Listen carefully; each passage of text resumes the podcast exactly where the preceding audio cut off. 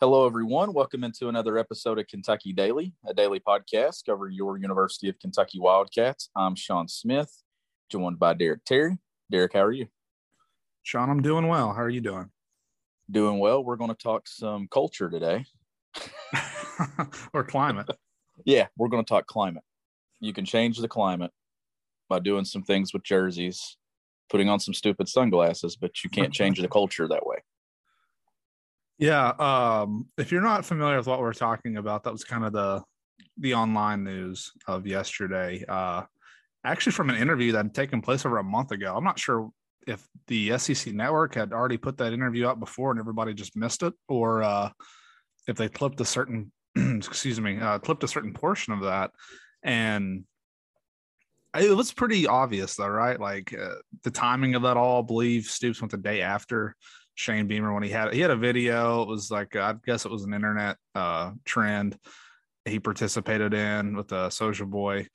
And if you're not of a certain age, you probably idea who Soulja Boy is. Uh, he was popular whenever I was in middle school, so we're going back a little ways with Soulja Boy.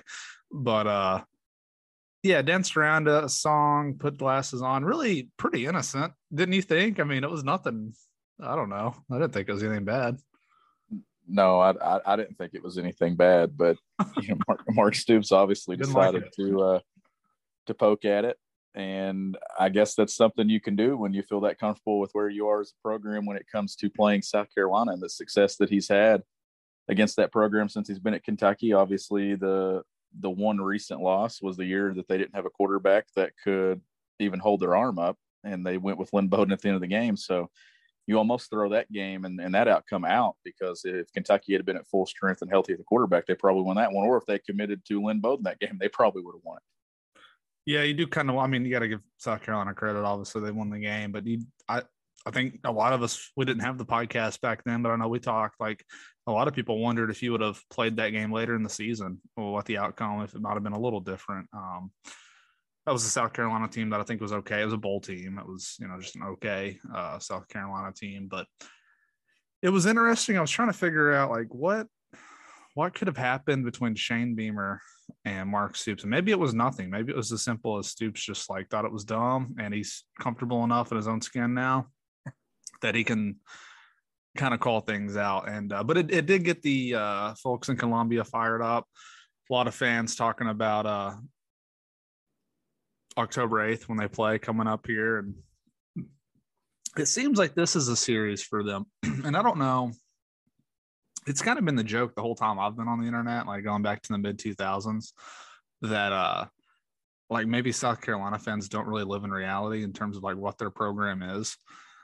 Because uh, they did have a they had a great run with Spurrier there in the early 2010s. I think they won 11 games, three straight years and it's been pretty average since then, and it was pretty average before that. Uh, so I hope Kentucky fans have really taken the time to kind of relish uh, the domination that it's been for Mark Stoops in this series, just because it bothers them so bad that uh, they lose to Kentucky, you know, a basketball school. They kept throwing that around yesterday, basketball school. But like, you know, South Carolina's not good at basketball or football. So I don't really know women's basketball they're good at. Uh, used to be good at baseball, not anymore. They had a losing record this year in baseball. Uh, so, but again, like I think the point I want to get to though, kind of taking the seven and two record out of it that Stoops has against them. Sean, I think we've seen a different Mark Stoops this offseason. And I, maybe it's just kind of lined up where it's kind of happened these last few days where that interview you know, took place a month ago, but it just came out yesterday. And this is just days after the whole stuff was going on with John Calipari. What do you make of what do you make of how this offseason's been? Well, maybe if we had seen that interview, we maybe wouldn't have been surprised by his reaction to John Calipari. like, I don't know, because that's a confident Mark Stoops. That's a guy who is definitely comfortable in his own skin and and where his program is. And I think it's uh, a swagger that he knows he has a good team this year. I think he feels really confident about where they are. Just what 17 days from from kickoff here, and and where they stand and what they've done in recent years and what they're continuing to do on the recruiting trail and where they're going this year. And it's crazy to think though that all that success against this program, just talking South Carolina here, that six years ago when it come to that matchup at Kroger Field, there was buzz that Mark Stoops would be fired on Sunday, possibly. Yeah. And then he beats South Carolina. And then now feels comfortable enough six years down the road to kind of speak his thoughts on something that he thought was probably silly and dumb. And uh, it's crazy to think how far we've come in six years to where we are now with this new version of Mark Stoops, who has a ton of success behind him and talking like he feels like there's even more success coming down the road. Well, I think the SEC East is in an interesting place. Um, you know, Georgia has separated itself in a tier of its own, clearly, uh, coming off a national championship, preseason top five again, probably. Uh, would I mean it would it would be a pretty major upset I think this year if they didn't win the East once again. A lot of people think they could go undefeated once again, so you kind of look at them in their own right. But you have the quote unquote traditional powers, Florida, Tennessee, that are early in 10 years for a new coach, Josh Heupel. Uh, definitely, I would say overperformed expectations in year one. Uh, pretty good recruiting class going down there this year. People are excited again. You're like back in that Tennessee phase where it's uh, they're they're optimistic again. They've gone through it with every coach they've had since Fulmer. Uh, they're in that phase right now with Heupel. Billy Napier off to a great start recruiting. I mean, they've really turned it on. Um, they might be able to land a few more big fish and climb into the top five recruiting, but should probably be a top 10 class. But year one for him, we'll see how that goes. I think people are optimistic about his background, the success he had at Louisiana. So most people would say uh, Florida and Tennessee are, are, probably trending up. And then you have South Carolina, similar to Heupel, not not to the same extent, but in terms of outperforming what was probably expected of them. I, I, think South Carolina to finish with a winning record and win a bowl game. I mean, that, that was probably a great year for them last year. But um, then Missouri had a great class too. But Missouri was, you don't really hear much about Missouri right now, but they were the team everybody wanted to talk about last year in the preseason because they performed well in the COVID year. Uh, and then you have Kentucky, who I, I think Mark Stoops and people I've talked to have been at practice. Like there are people very confident that this is the best team they've had in terms of talent. We'll see if it, the record uh, will, will reflect that. But like someone has to lose these games, Sean. So I'm just kind of fascinated to see how it's going to go because like just reading the South Carolina folks, they all seem to think that Kentucky should be the sixth best team in the league. Although I don't, I don't know really why South Carolina has any more right to feel like they're that superior in football to Kentucky. Uh, because historically it doesn't really doesn't really reflect that outside of a few good years here and there. But uh, either way, that's kind of how they feel, and and somebody will have to lose these games. Somebody will have to fall back, but um, I feel pretty confident that the reasons we talked about in, in, prior episodes, just the timing of that South Carolina game, I, I, feel pretty good about that one for UK. Yeah, I do too. I'm, I'm pretty confident in Kentucky winning that game. I, I talked to a Tennessee fan yesterday, and you know you were talking how they they go through the these stages when it comes to coaches and they're they're optimistic and they think this is their time and their year and i said oh i said it's almost football time and it was and she said yep it's that time of year where i'm hoping we're good but we probably won't be that's what she said and uh it feels like that that's been tennessee in a nutshell now for what a decade where they go into every year thinking okay this is it and then after about five weeks they're like okay it's another just okay season or a less than stellar season. But it, it feels like Kentucky football is at a point now, Derek, where fans expect success and they get success, and fans certainly expect a lot of it this year. Well, there are real expectations this year. I mean, you know, that's that's another talking about how Stoops has been different. I think just this whole offseason has been different because you're in a spot that you're picked second in the East. You're picked number it's 20, right? In the AP poll. Yeah. So I mean, this is a team that there are very few teams on this schedule that you look up that are ranked higher or that are expected to do more this season than Kentucky. And it's that's a unique spot to be in. Uh, you know, I think they've earned it. I think they can meet those expectations, but it also maybe puts a little bit bigger target uh, on their back versus what they've had in the past. Um, you know, I, I, I'm I'm just really curious to see how how it plays out because you know the seasons that people from outside of Lexington want to say, you know, seven and five, people are happy with that. Lexington, well, we'll see this year. If they go seven and five and after being picked second, I can tell you people aren't going to be happy with that. So it'll be curious to see kind of what they do as a, as I'll, I'll use the word encore just because you got lost some guys, but also a lot of the same supporting cast is back for this year. Can they build off of what Will Levis did last year? What they have with Chris Rodriguez, uh, a front seven, Sean, that I think should be really good, and that's what we're going to get into a little bit uh, in today's episode. You ready? Showtime. On May 3rd, summer starts with The Fall Guy. What are you doing later? Let's drink a spicy margarita. Make some bad decisions. Yes. Audiences are falling in love with the most entertaining film of the year. Fall guy. Fall guy. Fall guy. That's what the poster said. See Ryan Gosling and Emily Blunt in the movie critics say exists to make you happy. Trying to make it out? Nope. Because I don't either. It's not what I'm into right now. What are you into? Talking. Yeah.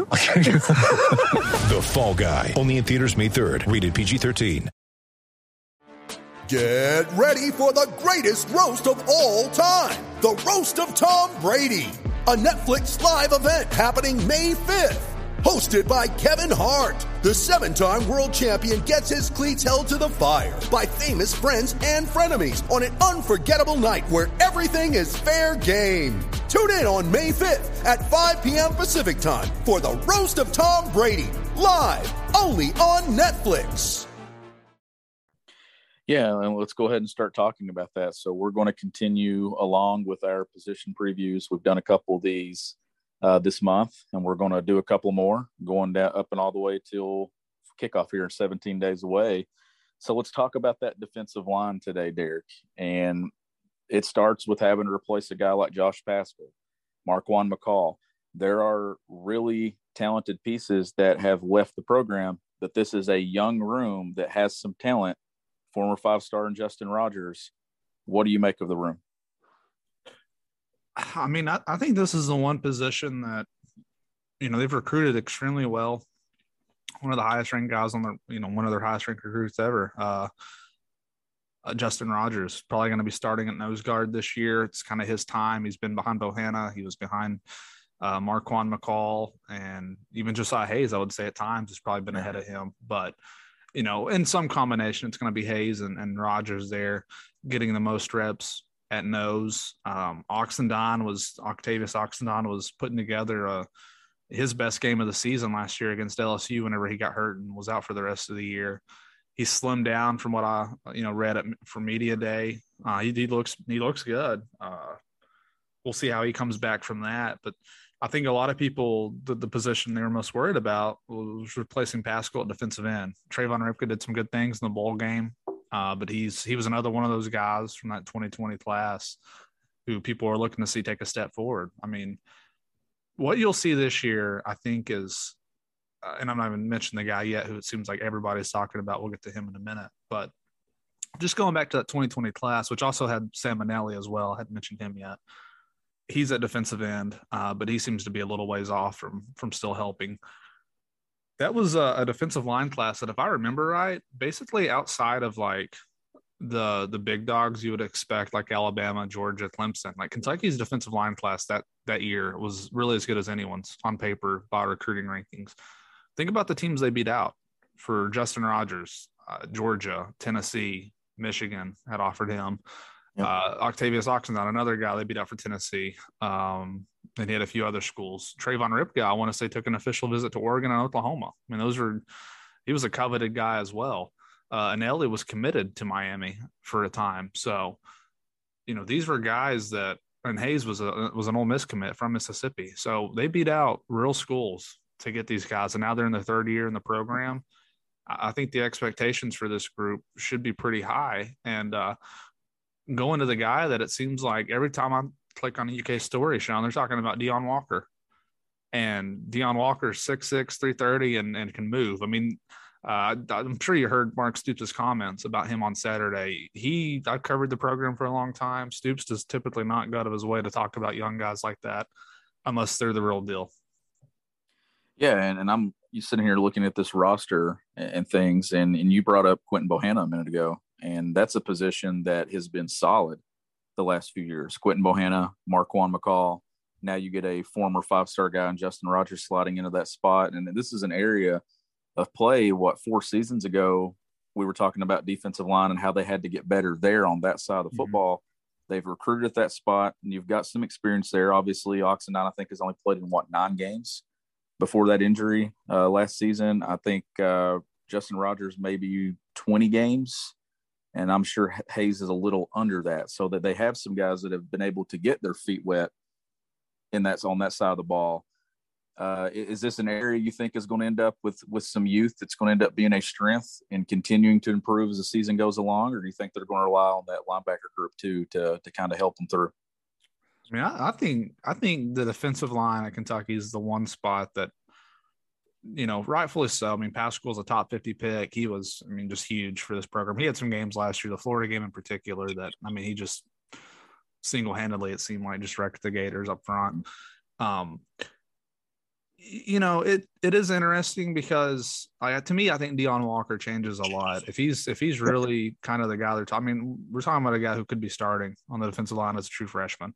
We'll see if he actually trots out there with the first team against Miami, Ohio. But regardless at this point we can we can assume he has solidified a place on this team. Like he is going to play a lot uh, for these guys.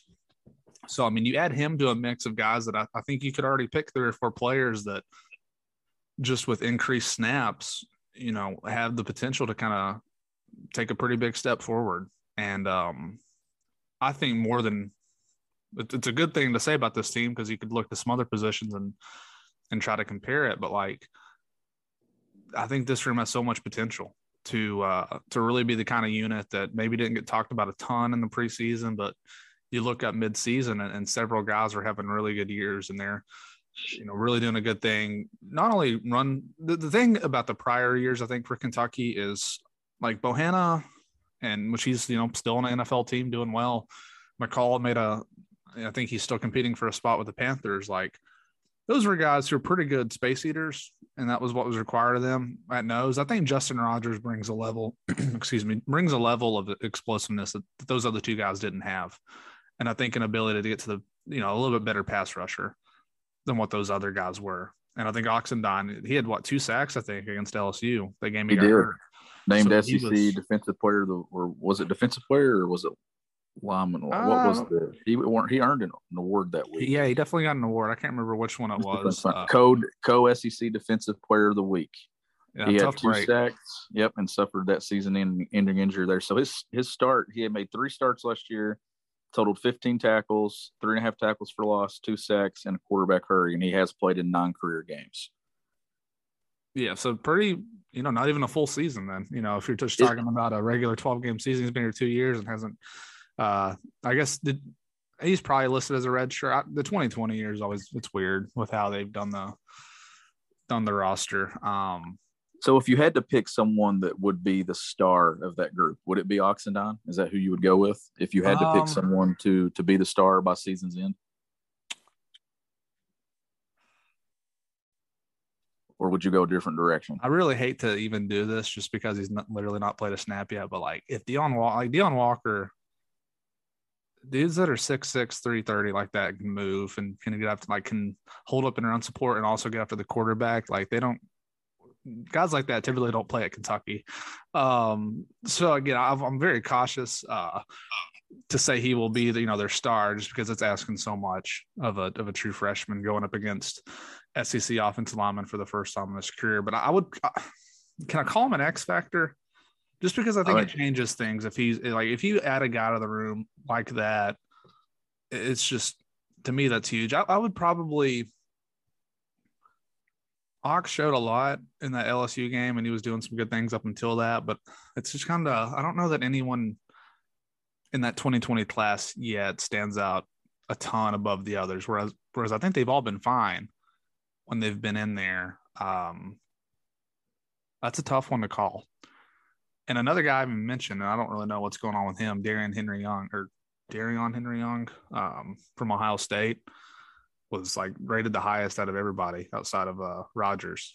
And he transferred in here. Um, but he's I've not heard much about him this fall. No, I haven't either. And then you know, you're you're talking about Walker and Mark Stoops spoke after that scrimmage and, and talked about him. And I, I thought that that was a pretty big deal. Called him a uh, wrecker up front. so yeah, some high praise from uh, some high praise from Mark Stoops for for Deone Walker, and said that's a guy that jumps out right away to him. So I mean, they've got him playing all three spots. I think like getting reps at all three defensively. You know, UK plays that three four, and I mean, I don't know if he's gonna.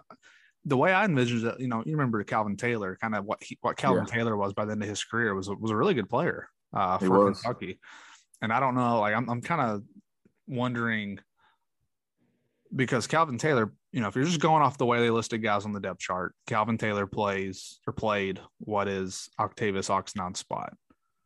But it sounded to me almost like I think Oxendine, Rogers, and Walker might have been the guys getting the first team reps at one point. I might have that wrong, but I, I think that's right. So Well- what I don't know is if that was flipped, if if if he had Walker playing the defensive end spot or if Ox slimmed down. That's what they're talking about. You know, he's kind of changed his body a little bit. I don't know if they flipped him over. And I don't know that, you know, we'll know that until the first game. And and when you're talking about those spots, I mean, you're you're talking those inside guys, those big bodies. You're you're wanting them to be able to stuff the run there, but sounds like they got some guys that can get loose and get some pressure on the quarterback. And if you can get pressure on the quarterback from the inside, with what Kentucky has behind those guys and on the outside, this could be a pretty disruptive defense up front. Yeah, I mean, it really could be. It could be. I think. I mean, their front seven has a chance to be special. I think, and uh, you are going to be counting on some guys uh, because you know the linebackers are much more proven. You, you Yeah. have Jordan Wright's like well, this is his sixth year here. I think he got here in 2017. Uh, you know, JJ Weaver was really good last year, still coming off of an injury, and obviously Jacquez Jones has played a ton. DeAndre Square's played a ton. And then we're talking about the backups on the inside. Like Trevin Wallace is going to be like the third highest rated dude on this team, and he's not even a starter. And he was a guy who was getting Patrick Queen from LSU comparisons coming out of high school. So he could be a guy who uh, I don't, he might not be named a starter, but plays a whole lot. And that's not even, I mean, Derek Jackson is a guy who came back from the torn Achilles last year and looked really good when he played. I Had an interception in the bowl game off that tip pass from uh, Jordan Wright. So we know the names. The only thing you might be concerned about at linebacker on the edges is just the depth because you're going to be most likely counting on true freshmen, Keaton Wade or Tyrese Fearbry, maybe Noah Matthews. I'm not sure um, out there. So I, that's like maybe one spot for concern. But in terms of your your front guys, it should be one of the best groups they've had. And if Justin Rogers takes that leap, if he's plays up to that ranking, if he's disruptive as a pass rusher, adding him with Deone Walker and I, I like Trayvon Rybka. I thought he had a good bowl game. Uh, Yeah. and they have options. They have really good players up front, and that's the one position like you kind of. It's always tough in camp. You you try to wonder was one side Better than the other. struggling, or yeah, is the other? And you got an offensive line at Kentucky that the interior Manning is new, but he's played a lot. He played at uh, Auburn, so Eli Cox moved over to center, and then Horsey's back. Horsey's, I guess, the one guy who's kind of, which he got moved around a little bit last year, played some tackle at times if someone was out. But in general, guys who have played a lot of football uh, in the SEC, but tackle wise, those are two trying to break two new guys in. I wouldn't be surprised if if they have looked kind of bad at times because of how talented this front is. Yeah, uh, that's that's a fair point, and that's the thing that you always wonder when you go watch an open practice is okay I mean- is is one group's success the other group's weakness or I don't I don't know, but uh, one thing I want one th- go ahead and add what you're going to add. Then Well, I was yeah, I was gonna say like a fan day, and it's it's almost always uh, defense is better than offense early in camp. Um, Yeah. But at the fan day, dude, like the defensive line was ridiculous. Like it felt like the offense had no time to throw the ball. And two two guys that or one guy in particular that I like a lot last year when he played, and, I, I'm gonna guess he's gonna be in the two deep this year. Is Khalil Saunders. He was a Jon Sumrall recruit um, from Alabama that they thought had the pandemic, uh, quarantine, things like that not happened, would have been a, you know, an SEC wide recruit that a lot of teams would have wanted him. And he did some good things last year when he got in there. And I think he's a guy that he's not to be the first person you talk about in the defensive line, but as a depth piece, that that's I think one of the biggest signs of growth in this program because I think he's a very good player. Four or five, six years ago, probably would have been a starter going into a second year. And and one thing I want to get, and this is kind of covering the whole roster. So this isn't just talking defensive line, but it, when when we're talking about Deone Walker, uh, a young guy like that who made On3's preseason true freshman All American. Oh yeah, good point. And I mean, that's that's a lot too, right? I mean, that's a lot of praise. Mark Stoops has praised him. I know Jacquez Jones has praised him, even Eli Cox. And and those offensive linemen, that's where you want to go get the input when it comes to to what these guys are, because those are the guys that are going up against them every day in practice. So we talk about this team that Kentucky has, all this experience, these fifth year guys, a sixth year guy, uh, the quarterback who who's got experience in getting NFL consideration. You got experienced running backs. You've got all these guys across the board that have been in this program. How important is it though that you have these young guys? And I know at wide receiver it's different. Barion Brown, a freshman, so much talent. Dane Key, a freshman, so much talent. Deone Walker there on the defensive line. How important is it to have some young guys break through to be potential stars to get significant snaps this year? That when some of these other guys are out the door, you've got these face of the program potential people coming in behind them or following up their footsteps. Yeah, I think it's a great point. And Well, I think the big thing with with that 2022 class, while like you, you know you're gonna have to count on some guys. Like they brought Barion yeah. Brown in here to be an instant player. I think I think Dane Key's, you know, to basically take a starting role in the spring. I didn't see that coming. Um, so that's probably even more encouraging that he was able to do that. But like Deone Walker, I don't know if it was because the Keont, you know, Keontae Goodwin had so much going on right there around signing day. They, they committed on the same. Well, yeah, I mean, Walker committed that morning at the. They had the press conference for Goodwin that wasn't just to say he wasn't going to commit or whatever, and then like I think Walker came up like an hour after and committed to UK. So everybody was kind of strung out over Keontae's decision. Maybe that flew under the radar a little bit, but you had an Alex Afari as well in the secondary. Um, what is that? Four guys right there, and I want and I yeah. think pretty clearly Fearbry and uh, Wade are gonna have a chance to play. Some of these guys are probably gonna play base just on, you know, where they numbers. Just you know, they're they're gonna be counted on since there's not a whole lot of bodies otherwise. But like the roles they take on, I'm gonna expect Brown and Key to have big roles. Deone Walker's have a big role. These are positions that wide receiver to an extent definitely need the guys to, st- to stick up or to you know improve but defensive line like there were a lot of bodies there. And for a true freshman to come in and kind of break through the way he has i think says a lot about his talent. I mean this is a guy they beat out georgia and michigan for. Like those uh it's two playoff teams last year that were in his final list of schools and uh a major recruiting win. But then you go to guys like josh Kattus, who they probably won't need this year but that's that's what everybody wants to talk about is, is josh Kattus. uh and I watched him play on a game last year on TV on Bally Sports, the channel the Reds are on. And Moeller was on there, and he was just a, a big body. And I, it's not like I knew how it was going to translate, but again, another room that has four or five guys that are already proven, and you got a true freshman who's the talk of the of the room. I mean, I think that's a huge thing, and it's a good point to to bring that up because Brown and Key in particular next year, and Walker, I guess you could even add in. But Brown and Key, like those are probably your number one and number two guys next year. So yeah. getting them some good reps this year and, and getting that experience will and, definitely help the next quarterback next season. Yeah, that's what I was going to say. The that experience to to go with the next quarterback because kind of look and, and think that the next quarterback's probably not even on the roster right now yeah. is, is how you would probably approach that. But anything else you want to add before we close this thing? I mean, I think just the defensive line in general, it's could be dominant. Could I mean could go either way. Maybe these guys don't take the step we think they will. Maybe Deone Walker hits that freshman wall. I mean, you can see it going a few different ways, but I just think that 2020 class, when you add in Henry Young as well, I mean, on paper, it's definitely their most talented group they've they've signed, and it's kind of it's their time now. You know, these guys are mostly uh, pretty much across the board. You could see. I mean, I wouldn't be surprised if it's what Trayvon Rybka, Justin Rogers, and Octavious Oxendine starting that yeah. first game. I mean, potentially, and those are all 2020 guys. So it's their time to step up and, and kind of live up to that billing. And if they do that, I mean, I think this defense could be uh, very, very good. Yeah, and, and we know that the defense, when it came to the secondary, that was an area of concern. And but if that group, if that front seven's really good, it takes a lot of pressure off the secondary. If they're able to get pressure on the quarterback, stop the run, and do some things there. But Derek, uh, what will be our next position preview? We've gone through, we've talked quarterbacks, we've talked receivers, receivers, and we talked defensive line. Uh, I'm sure maybe ought to dive into that running back room a little bit.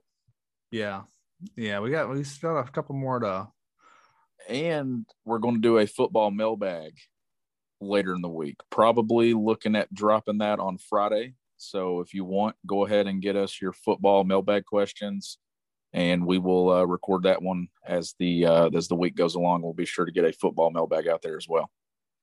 Yeah, send in your questions. It's been months. uh, did we even do one in the spring? I don't remember. I don't know. Uh, I don't think we did. I don't think we've done one since maybe February.